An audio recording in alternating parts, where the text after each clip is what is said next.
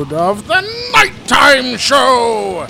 Tonight, live at Genghis Cohen in the heart of Hollywood, it's me, Mike Black, the voice of the Nighttime Show, here with our head writer, Spooky Matt Walker, our very special guest who created Paranormal Activity, produced Insidious, and is currently launching a very spooky new app called Spot. It's Oren Peli, and the host of the Nighttime Show unlocked from a grave thousands of miles below the sea. It's the scariest, the spookiest, the creepiest Stephen Kramer Glickman. That's right, folks. I love candy. You bet. Uh, Oren, Well, it is an honor and a pleasure to have you here, sir. Thank you. Glad to be here. Um, what a uh, what an insane what an insane uh, career you have, at, and I only know what I know. I only here's the thing is, Oren, I only know what I know. Okay, the first the first thing I know about is paranormal activity, right? Is there where where do we go before that? How do we start? How does the story start? Start us at your. Uh, uh, I want to know where you were born. Where did you grow up? I grew up in Israel Really? Yep. מה שלומך? טוב תודה. היי, uh, speaking אני, Klingon? uh, אני מדבר קצת עברית. Oh, not bad, not bad. Not bad. I learned uh, Hebrew from an Israeli who, sp- who taught me how to speak, and then w- every time I say I don't speak a lot of Hebrew, people go, "Hmm, "It's bullshit." You sound like you speak Hebrew perfectly. Your accent wasn't too bad. So it's not bad. yeah, it's not a bad pull it off. accent. Yeah, I try. I try. Um, that's all. That's amazing. I didn't know you were born in Israel. That's incredible. Uh, How do you think I have this accent? Just for fun? yes, I thought it was like a, it's thi- just a thing, generic just a gen- Eastern European accent or yes. some sort, I guess. I don't know. Can't tell.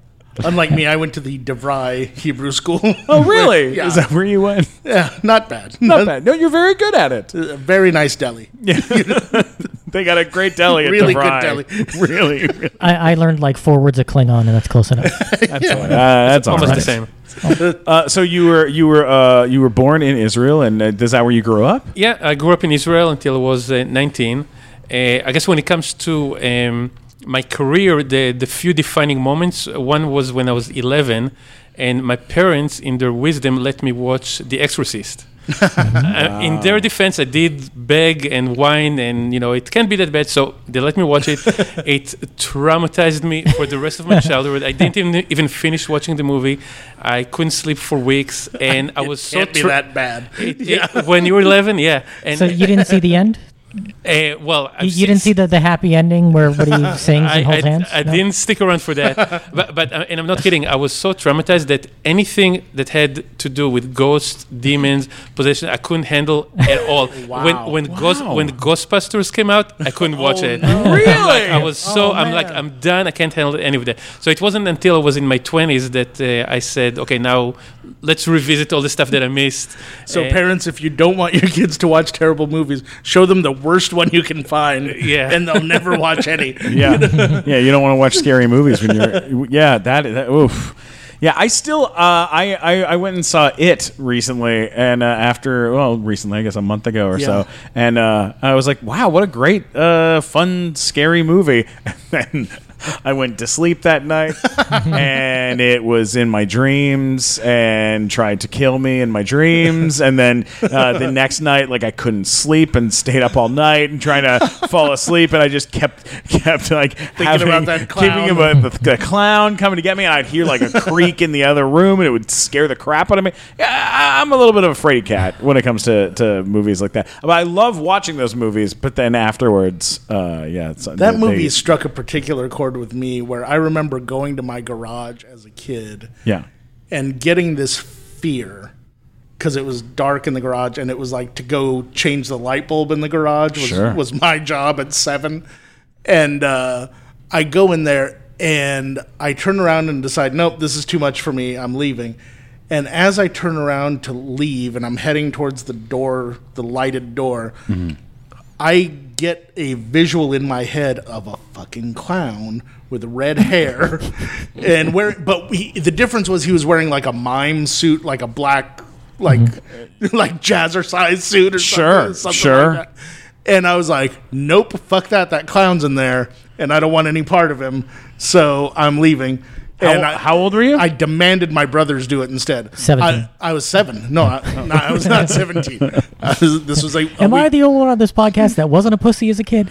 yeah. I don't. I don't know, man. Well, you have a to pussy be now. You have to now, yeah. You have to have a creative imagination for things like this to happen to you.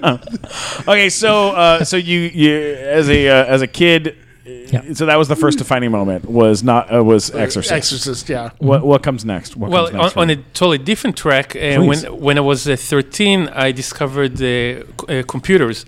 So I got my first personal computer. I taught myself how to program, and when I was 16, I decided I had enough schooling for a lifetime. I quit high school and I started a software company, and we created a graphics program for the Commodore Amiga. I don't mm-hmm. know if Oh, any of wow. you Yeah. remember it. I, had an a Amiga, yes. yeah. So I don't know if you remember Photon Paint. It used Yes. to be. So mm-hmm. that's It had like a spray paint. it had all sorts program. of like yeah. pa- so yeah. So that's that's what I wrote when I was 16. Wow. Yeah. and oh So listen up, kids. If you're 16, just drop out of school now. Watch the watch the Exorcist and drop out of school. right, exactly. do. There It you worked go. for me. That program was the closest I had to street graffiti when I was a kid because I lived in the suburbs. So I would just print out all my graffiti. Good, we, we kept you off the streets. Yeah, definitely. You just And- be like, I'm a rebel. Yeah, I would- I'm going to use this mouse. who taped this graffiti up here? We're taking it down. Someone sprayed anarchy on the Mona Lisa, and it's very pixelated, but it really. Yeah. So so uh so that's that's insane, man. Like what a what a crazy what a crazy thing to to have done at such a young age. Yeah, and, and it worked out. We got it distributed and ended up making, you know, a lot of money for, you know, a 17 year old kid in Israel. And I knew back then that I wanted to move to America. So that gave me the, the funds, the, the connections. And, and when I was 19, I was ready to make the move. So I came here, and for a long time, I worked as a computer programmer and mostly as a video game programmer. And I did it for a long, long time. What are some what- of the games you worked yeah, on? yeah, what are the Uh, one of them was actually Mortal Kombat 3. We talked about Oh, it for, yeah. for, the, for the PC. I did the PC conversion. wow. Uh, I worked on a wrestling game for the Sega, Which one? uh, w, WWF Raw. Okay. We're talking, we're talking Yeah. like mid 90s. Yeah. Yeah, totally. Uh, I worked, That's when we were playing them. That's yeah. like uh, I'm sure everyone here Was that played on both the- of those games. Genesis or the Saturn? Uh, I think it was the Genesis. Okay. And what else? I worked on Turok. Oh, yeah. Turok. Dinosaur Oh, Oh Hunter. God, I remember that Yeah. game. That's a classic. Turok. And Space Jam. Mm-hmm. Yeah. Wow. And Turok had my favorite weapon in a video game of all time, the cerebral bore, mm-hmm. which was a ball you would throw at your enemy, and it would bore a hole into his head and drill out his brain, and his brain would come spitting Yeah. out. Are you serious? Fantastic game. Yeah. And Awesome. Turok to this day is remembered. They call there was a style of navigation on uh, controllers before they had two thumbsticks Yeah. that they called Turok style controls because you use the the right four buttons for uh, up, down, left, and right, and you would look around with your left thumb. Yep. Uh, and that was called Turok style controls back in the day. Wow. And then for my last uh, nine miserable years of my career, I worked on a baseball game. Oh, Oh. man. Yeah, and I don't like baseball, and I didn't like the people I was working with, which was one of the catalysts for me wanting to do something different in life. And You uh, were living my fear of getting into video games. I was like, what if they make me work on a football game or something? Yeah. And I'm just. I had a friend that was a game tester on Barbie's Dreamhouse. Oh, For a summer, had to play Barbie's Dreamhouse eight hours a day. That know, was when I- his. when I was a kid, there was uh, my, one of my my friend Jared Sandrew who lives here in Los Angeles. He's a visual effects artist who's worked on a ton of big movies. Like a he's a he's uh, I think he's uh, been nominated for an for an Oscar or some of his stuff has been nominated. Uh, his dad was a v- uh, like a video game designer and had uh, used, we used to get all the new video game systems to their house, and we couldn't afford any of that stuff. But they would get it over, and they'd have parties, and we'd come over and like play 3DO and like stuff Yeah. like that in their living room. And he had all the different like all anytime like a new piece that would come out, like some sort of like weird. Uh, like I remember playing Ecco the Dolphin and being like one of the first Love people Ecco to play Dolphin. Ecco the Oh, Dolphin, yeah. and like even as a kid being like like I really like the way that this this like feels good. it just feels good to play this game. I don't know what the point of this game is, but it feels good. When you when you're working on programs like that back in that day, I mean, are you doing stuff in assembler or what? How do you program those? assembly was uh, like in the very early days. It's more like for fun, just for the challenge of it. But uh, when I started with the Photon Paint, I uh, started programming in C, and that was pretty much the language I used. And then you know C++. Yeah. So for the games, that, that was all done in C and C++ plus at Yeah. that time? Okay. Wow, that's amazing. That was my grade point average. so, how do you make the leap into movie making? Like, how does this jump happen? So okay, so since my childhood, you know, putting aside the traumatic Exorcist experience, Sure. I, I've always loved movies. I mean, I would watch as many as I could, and later on, when I came to the states, when DVDs came out, I would like devour DVDs, watch them with the commentaries and all the extra features. But it never seemed anything that would be within reach. I, I could never even fantasize about being a filmmaker because you need to go to film school, you need to have the mm-hmm. connections, you need to convince a studio to give you millions of dollars to make a movie. At that point, I had you know a, a career going in video game uh, programming. I'm like, okay, that's that's what I'm destined to do. But then the other defining moment was when I watched the Blair Witch Project in '99. Yeah. And here's these kids from Florida. They did go to film school, but they had no connections. They didn't have any real money.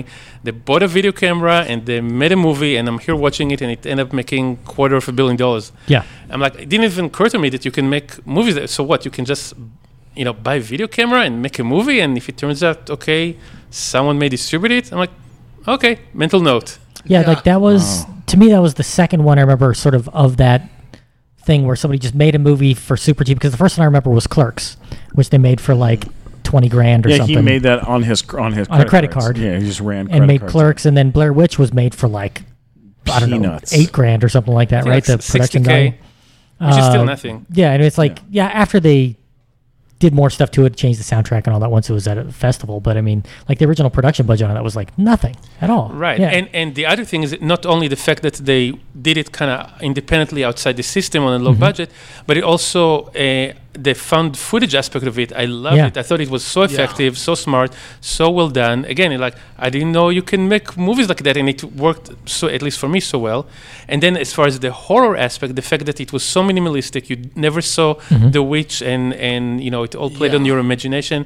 I'm like, this is awesome. This is genius. I can't wait to see all these other amazing movies done in that style that will obviously follow because they just showed us how to do it. Yeah. And then years go by and nothing like Nothing. that comes out. Yeah.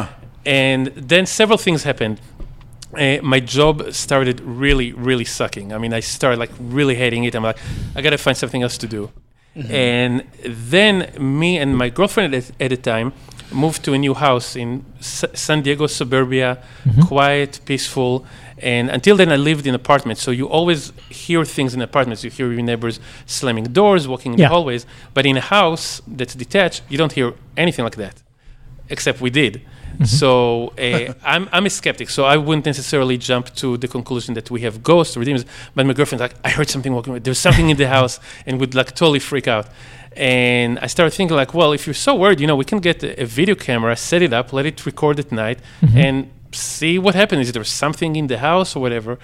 And then I thought, how creepy would it be if you actually watch the footage of yourself sleeping and something was happening. Doesn't have to be anything big, something moving, something subtle that you're totally unaware of when you're at your most vulnerable asleep. And I thought that would be so scary and creepy. And the more I thought about that, I'm like, hmm, maybe there's a movie there.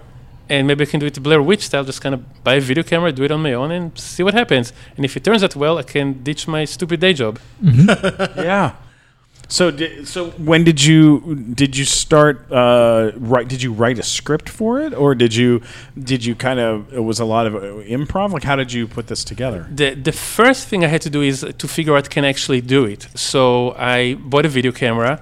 I got a computer, I got editing software, and I just did some test shots. Like, let's try to do some special, like if you know the the scene where Katie is dragged out of bed. Like uh, I had a huge teddy bear that uh, my girlfriend had for her nieces. So let's do a test, and I put ropes and dragged it out of bed and try to see if I can mask it out so it looks authentic enough. I'm like, okay, that works. And I tried to do all these other things and to try to get the lighting right. And once I had the technical aspect uh, done that I was uh, happy with a, I figured I can pull it off. Then it was, okay, how do you make a movie? How do you find actors? All that kind of stuff. I didn't know what a script was or how to write one. So I ended up having like my own weird mishmash of a document that had all these color coded things like you know if it was blue it was happening at night and it, if, if there was a yellow thing there it means it's a sound effect so it was like this kind of bullet pointed list of what happens in each scene no one saw it and never showed it to any of the actors and um, yeah that's as, clo- as close as i came to a script So you gave them when when you well, how did you get the actors first of all? Let's ask that. Like, how did you actually find them? Uh, so I, I again I had to do research. How do you do a casting session? So I went to LA. I was living in San Diego there then, and I found some uh, theater space that I could rent. And I made a deal with the theater owners, and then I posted ads in Craigslist, LA Casting, uh, Backstage, all these places, and a lot of people, tons of people, like hundreds of people, uh, Sure. E- even though I there was no credits, I didn't put my name, which would not have helped. I said there's not going to be a script. You're not going to get a lot of money. Uh, you're not going to know what's going on, and Just a line out the door in LA for that. yeah. Yeah, right. and uh, then during the casting se- session, which was uh, very unusual because there were no sides, no script, and the actors would come by and sit down, and I would say, "Hi, thanks for coming. So, uh, tell me, what do you think your house is haunted?" And if they hesitated more than a second, they're gone. But in the cases of Katie and Micah, there was no. They're like Katie's like, "Oh man, let me tell you, I hear these things happening." It's like you're having a conversation with someone that really believes what they're saying, and she was so real, and, and so was uh, Micah. So I loved them from the beginning, and then I brought them brought them back for a callback, and like 30 seconds after they they met, I'm like, okay, so tell me, how did you guys, uh, meet, how long have you guys been together? And they started telling me like the story of how they met three years ago, and all these questions about the relationship, and do you have problems in your, rel- and if you didn't know and you saw that interview, you, you would think this is a real couple that's been together for years. They're Wow. so good. Actually, posted it on my YouTube channel. Some of those those clips. It's amazing Wow. to see how good they were. And and that What's your uh, YouTube channel called? uh, just Oren Peli Oh, okay. and Check it out. And uh, one one of the, the the moments like when I saw that after I did the callback session and I went home and looked at the, the footage of it, I'm like, the, if the if the movie looks this good as far as their acting and what they're bringing to the screen, it can work. And then I kind of internally greenlit it and made. I'm like, okay, uh, now that I have found Katie and Micah, I can I can do this. So did you self-fund the entire thing, or did you Yeah. have people investing? Or No, it was only about. It was originally going to be 10k. Like a lot of projects, it went over budget, so it went up to 15k.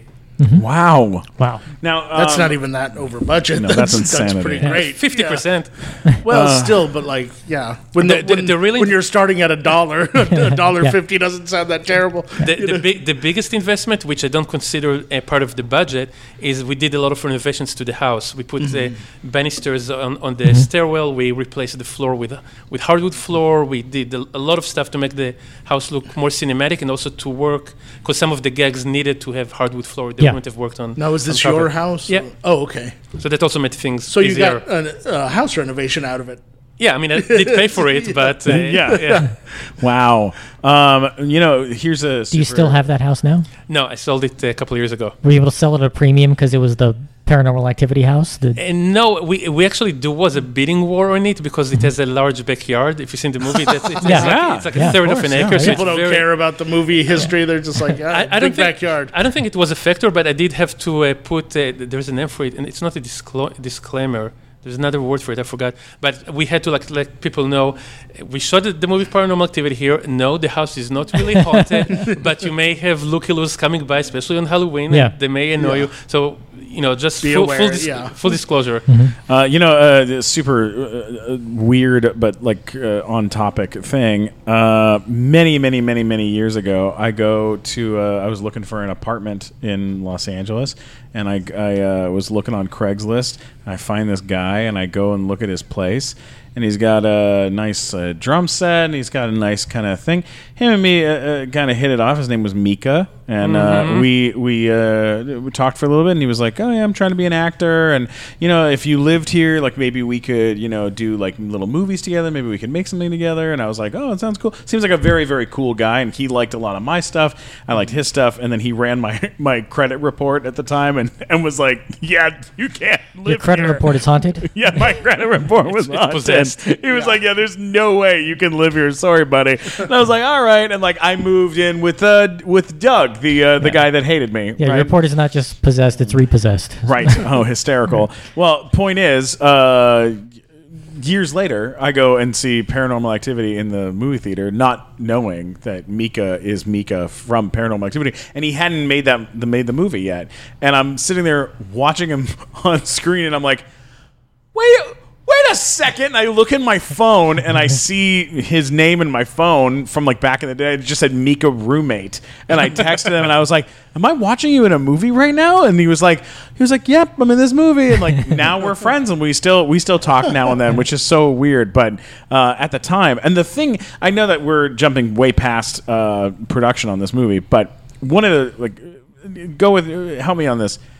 At the end of the movie, at the end of the first Paranormal Activity movie, did you guys show credits at the end of the film, or was there no credits? There might have been versions like the for for the, the f- for the festivals uh, releases that did have you know some credits, uh, but yeah, the theatrical release when Paramount finally got the movie out, you know, uh, then yeah, we said let's let's try to be really No cool credits. and have no credits at all. Yeah, okay, so I saw the movie in a theater in San Diego and when the when the movie ended and there were no credits and it just stopped and the lights came back on, I applauded in the movie theater and laughed and applauded. Like this is the smart and everyone in the theater was terrified and sca- and really freaked out and I was like these people are geniuses for doing this like no no like direct no because you're waiting for the for the credits so that you can have a minute to be like okay well that's who It's worked on real. it it's not real and that that's who was the dolly grip and so I, i'm gonna be okay now Honestly, that disappointed me with Blair Witch when they show the credits at the end. And I remember I wasn't alone. The whole theater went, ah. Yeah. Like we'd just been suckered, you know, which Yeah. we had. But, uh, and, You- and it was great. But at the same time, I was like, eh, that was kind of a bitch move to yeah put credits on it that, was you so know? brilliant By the way, m- more than that, we actually, if I remember correctly, had either 60 or 90 minutes of movie that was black, and we had like the little low low level rumble going. so for like so, and the theater owners were instructed to keep the lights off for like 60 seconds or however long it was, because that was actually part of the movie, and so people sitting there waiting, what the hell is going to happen next, and then just over and the lights come on. It's so genius, man. Did you get any flack from that as far as like uh, legally, like that you have to show credits or not? Or not no, really? we, we had to go back to to uh, the actors that were uh, involved and anyone that would have potentially thought that they can get it credit and modified their the contracts, but everyone was on board. Everyone was like, "Oh, that's that's awesome, that's cool." And genius and move. Katie and Micah do get sort of a credit because at the very beginning, they say, you know, the however we phrase it, the San Diego police would like to thank the families of Katie and Yeah. Micah. So Yeah. they sort of get a credit that way. Yeah. But um, yeah, we figured anyone who really wants to find out what you know what the movie is about and who was involved in the make of it, they can you know search and find out easily on the internet. But during the the movie watching experience, the more we can do to keep you Yeah. to you know in that atmosphere and, and not uh, you know show the the how the magician did its tricks. Yeah. The better we can. Uh, It's genius too. That I mean, I mean, what a crazy uh, turnaround for your life for you to be someone who uh, was uh, saw you know a, a, a movie that was a horror film like The Exorcist that set a standard in horror, and then you come back.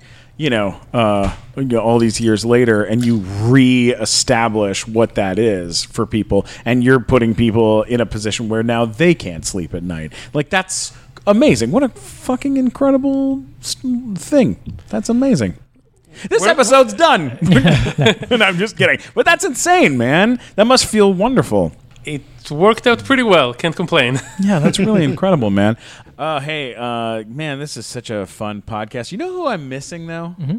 Uh, I miss uh, Mike Glazer. I wish Mike Glazer was around. Yeah. Oh my God! Look at that. There he is. He's coming in the door right now. Mike Glazer. Hey, hey, hey!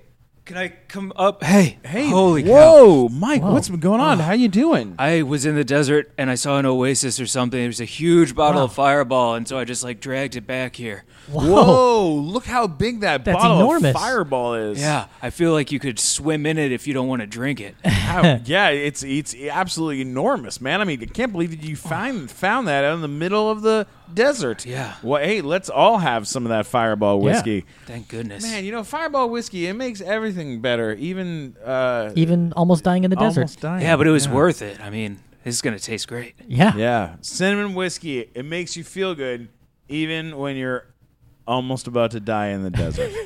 Yeah. All right, let's get back to the show. Um, now, uh, there's some other rumors that I've heard about the film, which is that uh, at some point the movie was delivered to a very famous director uh, for him to watch it, and then he he uh, was it Steven Spielberg or was someone? Is Yeah. that true? Will you tell us that story? So, to make a very long story short, Sure. uh, DreamWorks were interested in the film, but So you sent the film off after after you finished it. it got into um, the hands of a young executive there who became obsessed with the movie. She kept bugging her boss, who was the was the president of production at the time, to watch the movie. He watched it, he loved it, but they didn't know what to do with it because DreamWorks is not really in the business of uh, acquisitions. They don't buy films. So they, they weren't sure what to do with it, so they suggested that we do a remake. And they would let me direct the remake, remake and do like a big budget version of it. And I said, no, I like this is the version that needs to be. There's no point in doing it again. So I rejected the deal in thinking that, you know, we're, we'll find someone to distribute the movie. And we couldn't find anyone. So after a long time, that was the only option on the table, and uh, we said, okay, we'll we'll do it if we can do the remake uh, and keep the original version of the movie on the DVD as an extra, so at least that way people can see it. Yeah. And if it's okay with Katie and Micah. And I told Katie and Micah, I'll do everything I can to recast you guys in the remake, Yeah. but also do everything I can to sabotage the remake so that they'll release the the original, original, yeah. movie. yeah. Like I'll And- be I'll be a very bad director at this time. Well, even before even before the, the directing, and and so what we ended up doing, we ended up having a test screening, and everyone at DreamWorks except for Spielberg, but everyone there in, in management and and all the executives and president had to be at the screening. And when they saw that it played very well in front of an audience, that's the last time they, they talked about uh, doing a remake and said, okay, let's just release it.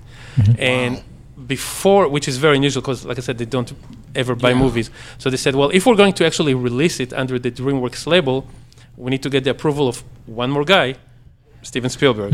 So a couple of days later, I get a call on my cell phone from the president of uh, of productions at DreamWorks, which was pretty unusual. I mean, at that point, I'm just like a nobody in San Diego, and I would only talk to my agent or my lawyer. So he calls me and he's like, "Hey, Oren, you know, um, we love your movie and we want to release it, and we just need to get the the okay from Steven Spielberg." So uh, he watched your movie last night. And that's the only thing that I ever heard. That's like already the most amazing thing I've ever heard in my life. Yeah. Right, Yeah. yeah. S- Steven Spielberg watched my, my little movie. But then it continues, and he stopped watching it halfway through. And then he takes like a deliberate pause and says, because he got too scared because he was at home alone. and, and he finished watching it this morning, and he loved it, and he wants to release it. That's awesome. wow! Yeah. Oh my god! That's amazing. Yeah, like I was The- one of my, the most surreal moments of my life. like I've heard rumors that like he was that he made someone come take it away from him like in a bag that he was like I can't I can't even touch this movie anymore. It's too scary to to hold on to. So, so the story that, that I originally heard, and then I heard it from him directly when, when we met, is that he watched it in his bedroom. Uh, I guess he has a nice home theater in his bedroom, I would imagine. And so he finished watching it that morning, and somehow the bedroom door got locked from the inside, and supposedly that's something that's something that can never happen because there's no way to lock it from the inside unless you're inside, and there was no one else in the house, and he had to get a locksmith, and it's like a big, fancy wooden door, and it was like you know a real bitch to get it off. So finally, he got in, got into the house, and he took the the, the DVD, put it in like a trash bag, and took it to the office and gave it to someone. There was like, I don't ever want to see this DVD again. Like, keep it away, keep it away from me. So now, let's uh let's talk about the filming process for a minute because you're down in San Diego filming a movie. Did you have to go get permits and all that kind of stuff, or you just did it because you're inside your house and you're like nobody's gonna know? Yeah, no permits, no nothing. And the scary thing is that when we did one of, I think maybe when Katie is getting dragged out of bed, uh, or, or something else where there was a lot of screaming going on, Yeah. and we forgot to close the windows because usually we wouldn't run the air conditioning because it, it would interfere with the, the Sure. audio.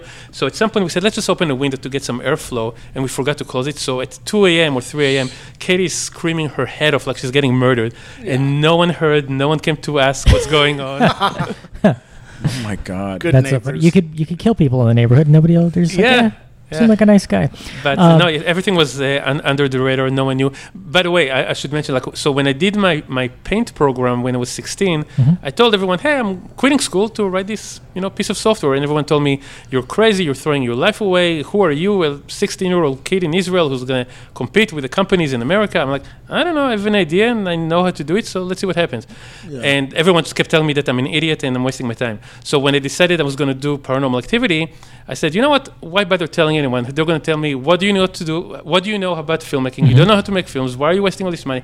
So I'm like, I'm not going to tell a single soul. So except for the few people that were actually involved in the making of the movie, no one knew. The only reason my parents knew is because they came to visit me a few weeks before and they saw me making the preparations. Otherwise, I wouldn't have even told them. But the neighbors didn't. Not a single person knew until much, much later. Wow. Wow. That's So amazing. during that filming process, uh, are you sort of editing as it goes along? Like, are you taking all the footage and putting it in your computer and doing it in Avid or Premiere or whatever you're using at the time? Or Uh, as much as much as I could, and it was actually Sony Vegas on a PC. Uh, sometimes I had to do it because there could be scenes where, let's say, the door is moving at night, and then in the morning they're watching that footage. So I would have to take the footage, uh, you know, bring it into my my editor, edit the scene together, and also do the visual effects on the fly, pretty much remove because you would see me like crawling and you know moving the door. so I had to do all of that so the footage will be ready for them in the morning to watch. oh, to watch for the next scene? Yeah, because we're actually Yeah. filming them, watching what happened. So uh, yeah, I didn't I didn't get a lot of sleep that week, and some other stuff I would just kind of throw together really Mm-hmm. roughly just to get a sense. Okay, it looks like this works, but maybe we're missing here. Let's you know get a few more lines. Let's let's do the scene again. That kind of stuff. So how long did it take that whole process? Uh, so from the very beginning, I would say the pre-production, the whole part of me studying how to do this, uh, casting and everything was about a year. The first shoot, I would call it, the original shoot was about a week, and then I spent about ten months in post. So editing, visual effects, sound mix, and it also included a lot of reshoots. So I would get a cut of the movie together. I would get together with Katie and Micah, and we would watch it. Like, hmm, something here is not working. We're missing a scene here to explain something, or this could be done better. I'm like, well, w- when do you guys have a weekend? Come down to San Diego. We'll shoot for you know another day or two, and we would kind of patch it, you know, until we, we felt like we got it right. How big was your crew? It was uh, myself, my girlfriend at the time, because she didn't really have a choice. I said, you know, we're, we're shooting a Yeah. movie in our house, so you might as well help. Yeah. And my best friend, Amir, who I've known since I was 13 in Israel, he worked on that paint program with me, and we worked together at, uh, at our video game company. And so one day I told him, you know, uh, I'm, I'm going to film a movie in my house. I told him the story. Do you want to help? He's like, that sounds awesome. I don't know anything about filmmaking. I'm like, perfect. Neither do mm-hmm. I. Yeah. Did, you, did you have your day job while this was all going on? yeah, yeah. I kept my day. So everything had to be like in my spare time. So Wow. Jeez. And oh, and I should mention the one thing I could never figure out how to do was makeup. I bought a makeup because I wanted to do everything on my own sort of thing, and I got a makeup kit and I tried to apply it on myself. And after a few tries, I'm like, nah, that doesn't look good. I need professional. So I, I hired a makeup lady to help for one day. Wow. What now? Um, like actor wise, uh, did you know? Did you have to, like in like uh, when when a movie like this comes out, and it does.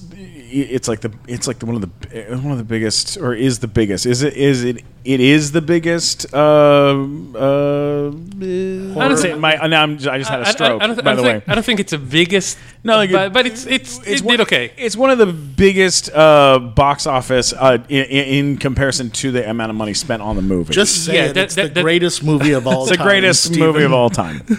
Uh, Now yeah, that you've made the greatest movie of all time, go on. What was the next part? um, how does something like that work as far as like y- the, like how you're uh, compensated for the work that you put into a movie like this? Because if DreamWorks is releasing it, like uh, how did how did you guys work something like that out? we had a very nice deal, mostly because I don't think anyone foresaw that it was going to do that well. So we ended up uh, getting a deal that if the movie did okay, we would have turned out okay. But because it did so well, I think if they would have known, we wouldn't have gotten such a good deal. Oh. Right. So, so uh, yeah, we, we did all right. That's that's Nice. amazing. And I uh, one of the things that I loved about what you did with this film, and it's the same thing you did with Paranormal Activity 2, which also was a fucking great movie. Like is uh and. What I loved is is that you did the same kind of thing that Ed Neumeier did on uh, RoboCop and on uh, Starship Troopers is is having something really horrifying and scary happen, and then you'd cut back to daytime and you'd do funny stuff. You'd have them improvising, act, being silly, saying funny things as a couple, uh, and then slowly, slowly, uh, your daytime stuff becomes just as scary as the nighttime stuff. So that way you're lulling everyone into a false sense of security. And so when they see it becomes when they when they're watching the movie and it hits nighttime, they're they're like, "Oh shit, something else is going to happen." And oh, if you like pool vacuum cleaners, part two is the movie for you. Oh my god, yeah. Well, though That's what they, I, I always were like, because we were working on uh, a parody Oh yeah, we worked on a movie by the way called you're going to love this. It's called uh Paranormal It was 30 days. 30 of days of paranormal, activity. Something in the night that. Hang on, hang on, hang know. on. I'll look it up. You, you should know the, name, the names of your that movies. it's it's it's not worth watching. It's not. A, it is. This is not a good movie. But we did. We did do some funny stuff. Thirty nights. Uh, thirty. Yeah, wait. Thirty nights of paranormal. That's what it was called. It was a parody movie of Paranormal Activity. This is Yeah. a movie that we both worked on. Uh, we were both uh, punch-up writers to like add comedy Oh, to cool. it. But it was called Thirty Nights of Paranormal Activity with the devil inside the girl with the dragon tattoo. Yeah. Oh, what a fucking nightmare! One of those titles. Yeah. But uh, but here's the thing about that movie. A bit that we wrote that's in that movie that is still to this day one of my favorite things. It's it's a, um, a moment you guys did in your film where you had a fan that was like an oscillating fan. oh, that was Paranormal 3. Yeah, so in Paranormal Yeah. 3, you attach a video camera to an oscillating fan and it moves between two different rooms, right? And so, um, and so like, as it goes back and forth, scary, th- scary thing is happening in one side of the camera, uh, in one room, and then it happens to then the, the scary things in the other side of the room, right?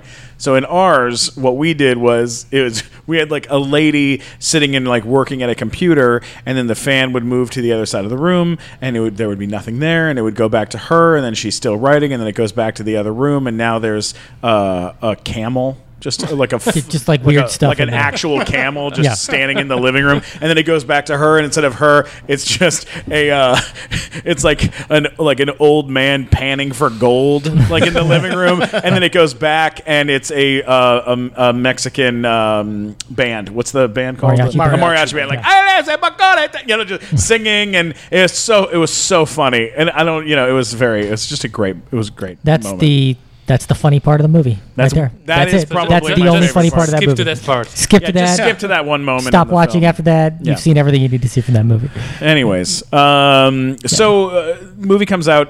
It's an enormous hit. Um, do they? How quickly do they go? "Ooh, We got to do uh, number. We got to do another one. Pretty much right away. Yeah. Yeah. Um, did they? How? What was the difference in the second? What was the opening weekend for that movie? Like, what was box For, office on for that? Paranormal 1, yeah. Paranormal One? uh, it, it was almost nothing because we started very small. We started only with midnight screenings Mm-hmm. and only in like I don't know seven or eight college towns, and Oh, it slowly grew. So then it we the next week it was like 20 cities, Mm-hmm. and then 40, and then 100, and finally when when we Did were, you think it was going to end at some like you're oh it's 20 cities now like it's that's great, and that's just what it was, and it was nice. But like, did you No. see it was going to be in four thousand theaters in a month, or Um, we didn't get quite to fourth. I think the most we had was 22, 2300. But I knew based on the traction and the buzz that it was getting that it was going to keep keep growing. And at that point, I felt pretty confident that uh, it's going to do well.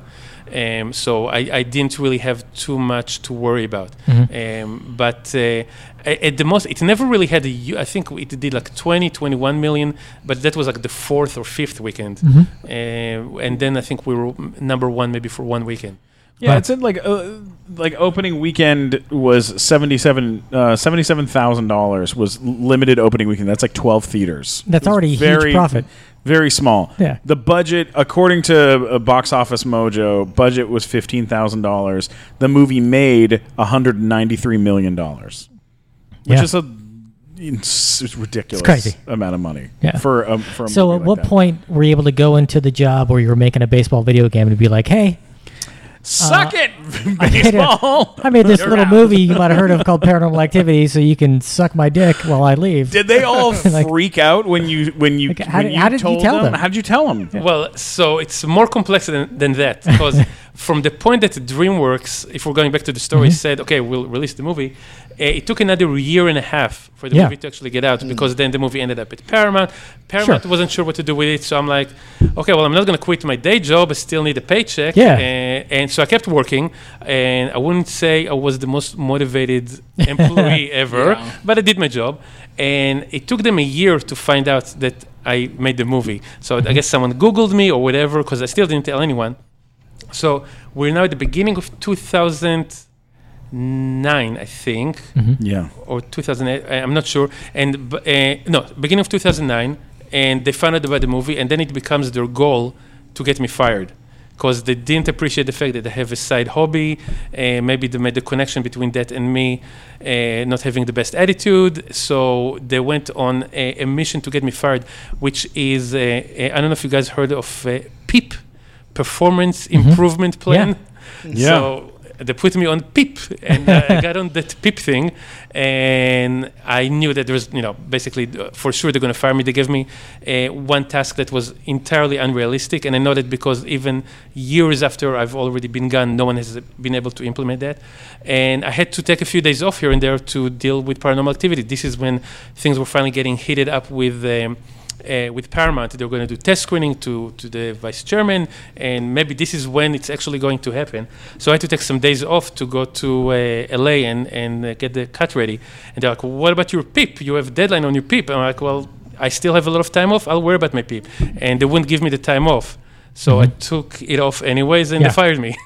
Wow. Oh Yeah. my God. That's amazing. That's incredible. It was like, oh, I'm going to go uh, hang out with Steven Spielberg, so I don't care. I love it. How did now? How did uh this you know like the the success from these other movies as well? Because after after Wait, the I, I first, have an important question. Please. I'm sorry. Uh, after that happened and you made all your money, did you buy the company and have it burned to the ground? the company is Sony. I, I don't think I have Oh, that then kind no. of money. I, d- I did okay, but I don't think I can buy Sony. like, were they mad? Sony, I was I was kidding. Were, were they mad because Paramount had the movie and they didn't have it, and that's what they're like? Wait a minute, he's making money from Paramount. That's not fair. I, No. I would have been happy at the time to sell it to Sony, but nobody Yeah. wanted the movie. Mike, you really uh you really helped us lead into our new sponsor. Uh, the nighttime show has to say a quick thing. Uh, our new sponsor for the nighttime show, Sony. Uh, thanks again, Sony, for making great I forgot to baseball read the copy video you gave games. me. uh, Please read Sony, the copy. Uh, we're not hacked anymore. Please buy our products again. No, no, you were doing when you did these movies. Uh, even though you did them with DreamWorks, uh, Paramount was the distributor. Is that right? Yes. So Dream DreamWorks were going to release the movie. We had a release date. We had a deal. The deal wasn't totally signed yet, but we were negotiating. Then something happened. Uh, Katzenberg and Sumner Redstone had an argument about something. They decided they don't like each other anymore, and they split Oh, up. no. Because Paramount was the distributor for DreamWorks. Mm-hmm. So the movie, the movie would have been a DreamWorks movie through the Through channel. Through, exactly. So they decided that they're going to break up, and in the custody, they had I think like 40 projects that were in di- various stages of development. Oh, Uh, no. So half of them stayed at DreamWorks, and half of them went to Paramount. The good thing is that the two people, that young uh, executive and the president of production at uh, DreamWorks, moved to Paramount, and they took Paranormal Activity with them. So Very they smart. so they were championing, they were like t- pushing really hard, you know, for Paranormal Activity, which they were familiar with, but no one at Paramount knew anything about it, and they were trying to get Paramount to, you know, uh, get excited about the movie, come to a screening, and they were dealing, you know, with Mission Impossible and Star Trek and Transformers. Right. They, Yeah. don't, they don't care about my crappy little homemade video. Yeah. So Right. like every two weeks, I call my agent, you know, what's going on? Like, well, they're gonna have a meeting and they're gonna talk about it in, in a couple of weeks. I'm like, okay, I'll wait a couple of weeks. And in the meantime, I know that I'm on you know, on, on thin ice at my day job. Mm-hmm. And two weeks later, what happened? Well, they didn't get around to it because they, they had problems with Transformers. They'll talk about it in Yeah. two weeks. And just keeps doing it for like a oh year, more than a year. God. Imagine my whole life hinging on them having problems with Transformers. Ah. Or whatever. Oh, it, it just Optimus was Prime never- isn't doing what we wanted to do. Yeah. Oh, and so no. you're going to have to shine it on a little bit longer. Jeez, Yeah, so that, that was miserable because like the not knowing part is Oh, the worst because I'm like, okay, if you don't want to distribute it, give it back to me and maybe I'll find someone else. Or, or So you were basically the kid in the divorce. you know, Yeah. for that. Oh, man. Wow. That is nerve wracking. That must have been very. Uh, oof. Yeah, the good thing is that by the time that I got fired, that was right around the time that they did finally have the test screening, and uh, all the higher ups at Paramount saw it, and they kind of sort of came o- on board in the sense of like, sure, we won't put any money behind it, but uh, let's put it out on a few screens and see what happens. which en- which ended up. It Worked out great. Yeah, co- especially thanks to the uh, Paramount uh, interactive marketing department. Mm-hmm. It was really their job to try to, Oh, to yeah. get the, the hype I and the remember them having a pretty aggressive. If you remember for the that. demanded campaign, they did so many Yeah. genius stuff, and Mm-hmm. they're They did really some really cool stuff on uh, like I, I would go on Ain't It Cool News at the time, and they had these really cool banners that would like make it look like the page had been possessed and stuff Uh-huh. like that. They was they were very clever, and, and they they deserve so much credit for the success of the movie. That's really amazing. I'm just picturing an executive. I don't have time to watch your movie. Megatron won't come out of his trailer. Uh, now there's a like uh, we can we're gonna sidestep Paranormal Activity for just a second because that movie is all those films very very successful and you've produced on all of them, right? Yes. Yes. Okay. Um, uh, now, was there a reason you decided on the second one or the third one to not direct? That you wanted to bring in uh, that to bring in other other directors to direct on on that type of stuff? I I mean, for me, originally, it was just going to be a way to, you know, I just, I love the concept of paranormal activity. I wanted to do it. I thought it would be fun. I thought it would be a way for me to get out of my my stupid day job. Yeah. And uh, if it worked out, it was like I won the lottery. And after you win the lottery, do you go back to work? I'm like, no, I'm, Yeah. I'm done. I'm out of here. Yeah. So uh, when the studio said they want to do the sequels, I'm like, okay, awesome. You know, just remember where to send the royalties. Yeah. Good luck. Hell yeah! But then there were some issues with par- with Paranormal 2, and they kind of said, "Come, please come back, help us out." So I came back and kind of help as much as I could, and I stayed somewhat involved in in the other sequels. I was never the writer or the director, but I would be in the meetings and story meetings. Sometimes they would listen to me, sometimes they wouldn't, but I would be somewhat involved. Would you go to the story meeting and be like, okay, so now you got to highlight that with red and then highlight that with yellow. Yellow. That one's how it yellow goes. That's a blue. I went with uh, Micah was in the third one, right? It was yes. yeah, he was back in for the for like the Wait a second. For the he was in the, the third- second second one? Second one. I, I'm not sure about the third one. Uh, Katie was in the. Katie was. I went with Micah as his date to the you know in a in a, uh, sweet way uh, to the Isn't second it or always the a sweet way? you know it really always is. Uh, we went to the ArcLight to the to like the the first screening. I met you there with Brian Witten, who was on our podcast. Oh, okay. um, and like went to like an early screening of it and watched and you know was high fiving. Uh, the, what's his name? The guy who was uh, sitting in our uh, sitting in front of us was the director of Saw. Uh, Oh, yeah. James Wan. Oh, yeah, yeah, Was he's- sitting was sitting there and was like, "This is the greatest thing I've ever seen." He was like super into the movie, and I loved it. But uh, sidestepping away from Paranormal Activity for a second, uh, you also made uh, a film uh, called Chernobyl Diar- Diaries, which I watched also, which was a totally badass, like cool movie. Like I really enjoyed that film. Um, and then I did I did talk a little with Brian, and I think I did talk a little with you about Area 51. Was it Area 51? Yeah. Yeah, which I know was kind of like a whole nother situation on its own. Like it was kind of the opposite type of situation where there was like studio problems and, and issues with them. Do you mind talking about that a little bit? Is that okay? Uh, to talk about it freely, I'll ha- I'll have to be really mean. to- Please. But, Please. but no, I, I, but I don't want to do that. I will say that was uh, probably the most miserable experience I've had, uh, other than my stupid day job. Uh, I did it uh, while Paranormal was being released. If it was any later, I would have not done it, especially not the way uh, it ended up being done. It was like everything.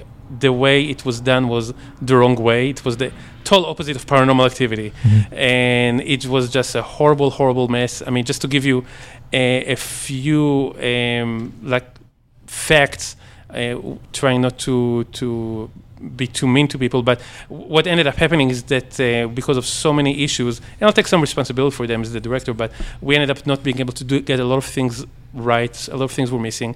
Finally, we showed it to the studio.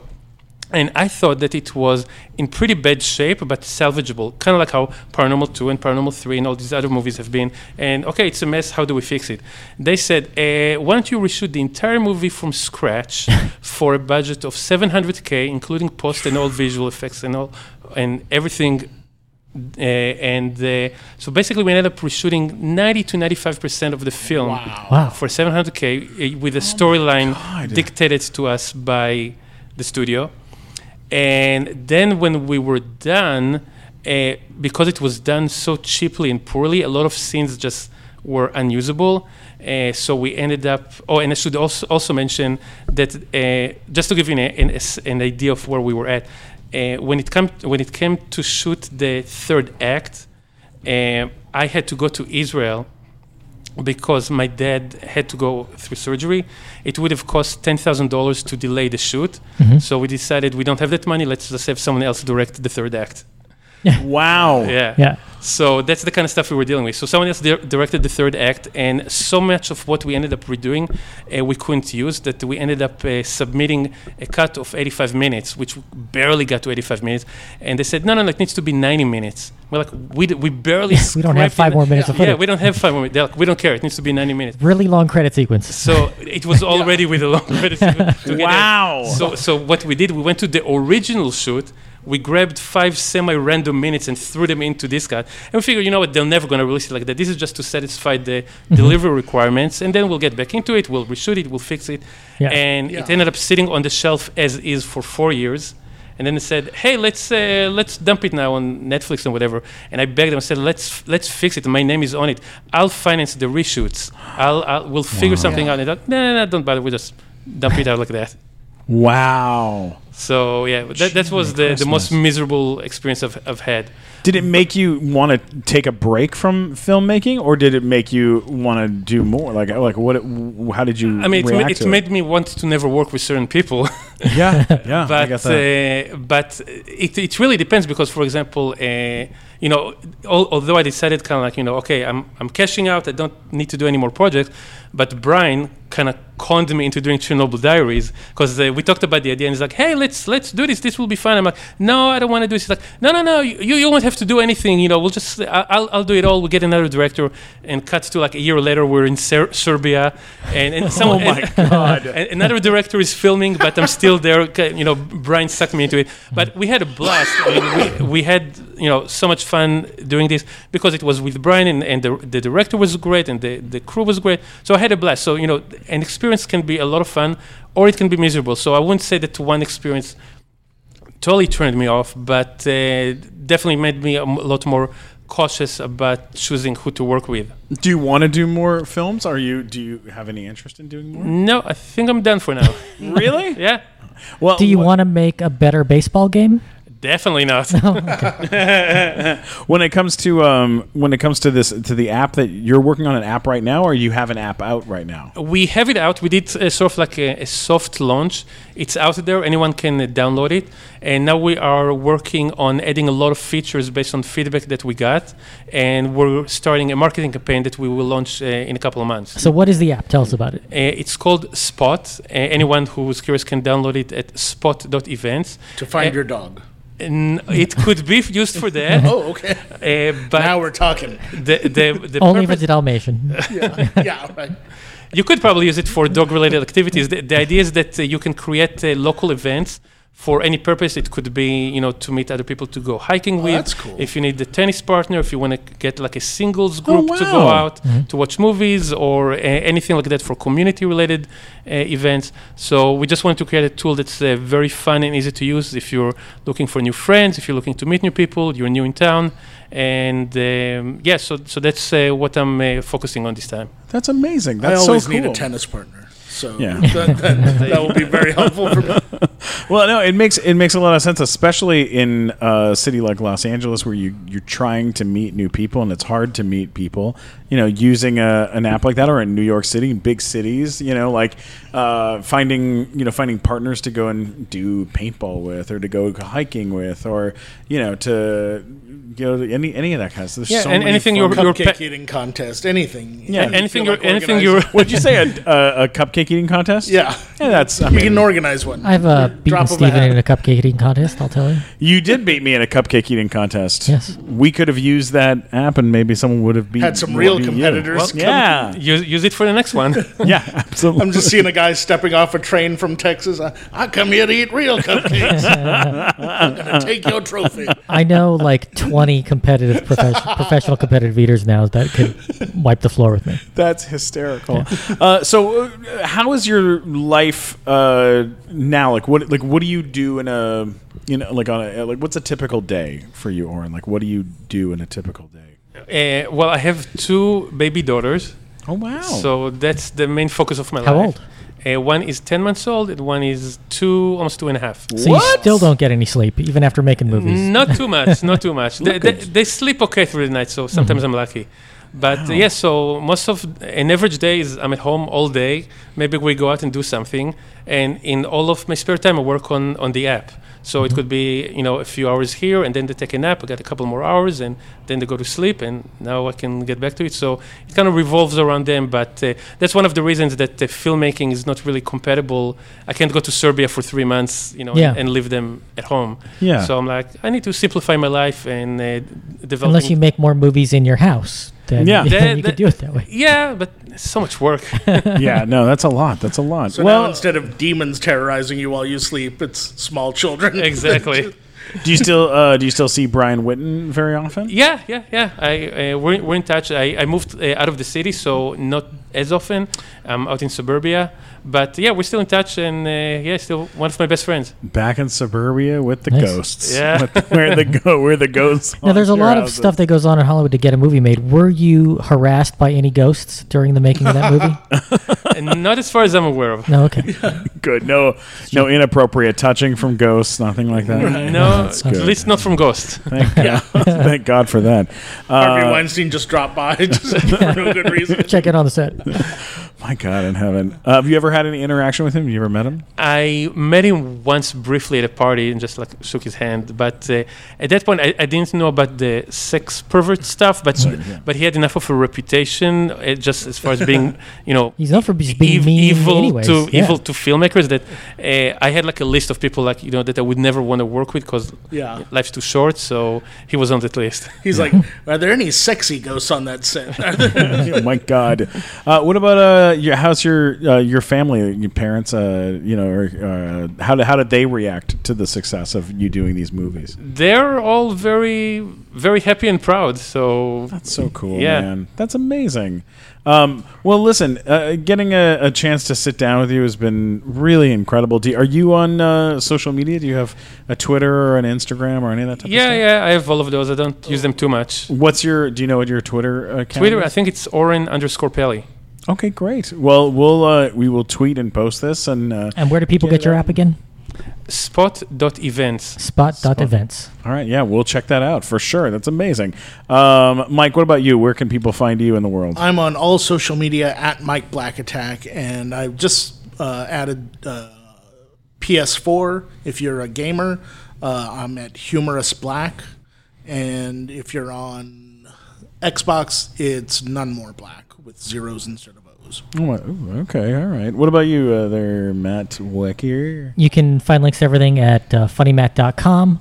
Or if you're a big aficionado of uh, swimming pool vacuum cleaners, you want to tell me why my comments were hurtful, tell me that at mattwalkersucks.com. Absolutely. Uh, you can always get me at Stephen Glickman, S T E P H E N Glickman on Twitter, Instagram, YouTube, and uh, Xbox One. You can uh, challenge me on Grand Theft Auto, and uh, I'm constantly on there uh, playing when I should be writing what's your and handle on editing. there? It's Stephen Glickman, S T P H E N Glickman. So it's fun because then people are like, "Hey, Stephen Glickman, I'm gonna fucking kill you," you know, and it's like a seven year old, and you're like, And then he and then he kills and then he you. blows my head off repeatedly.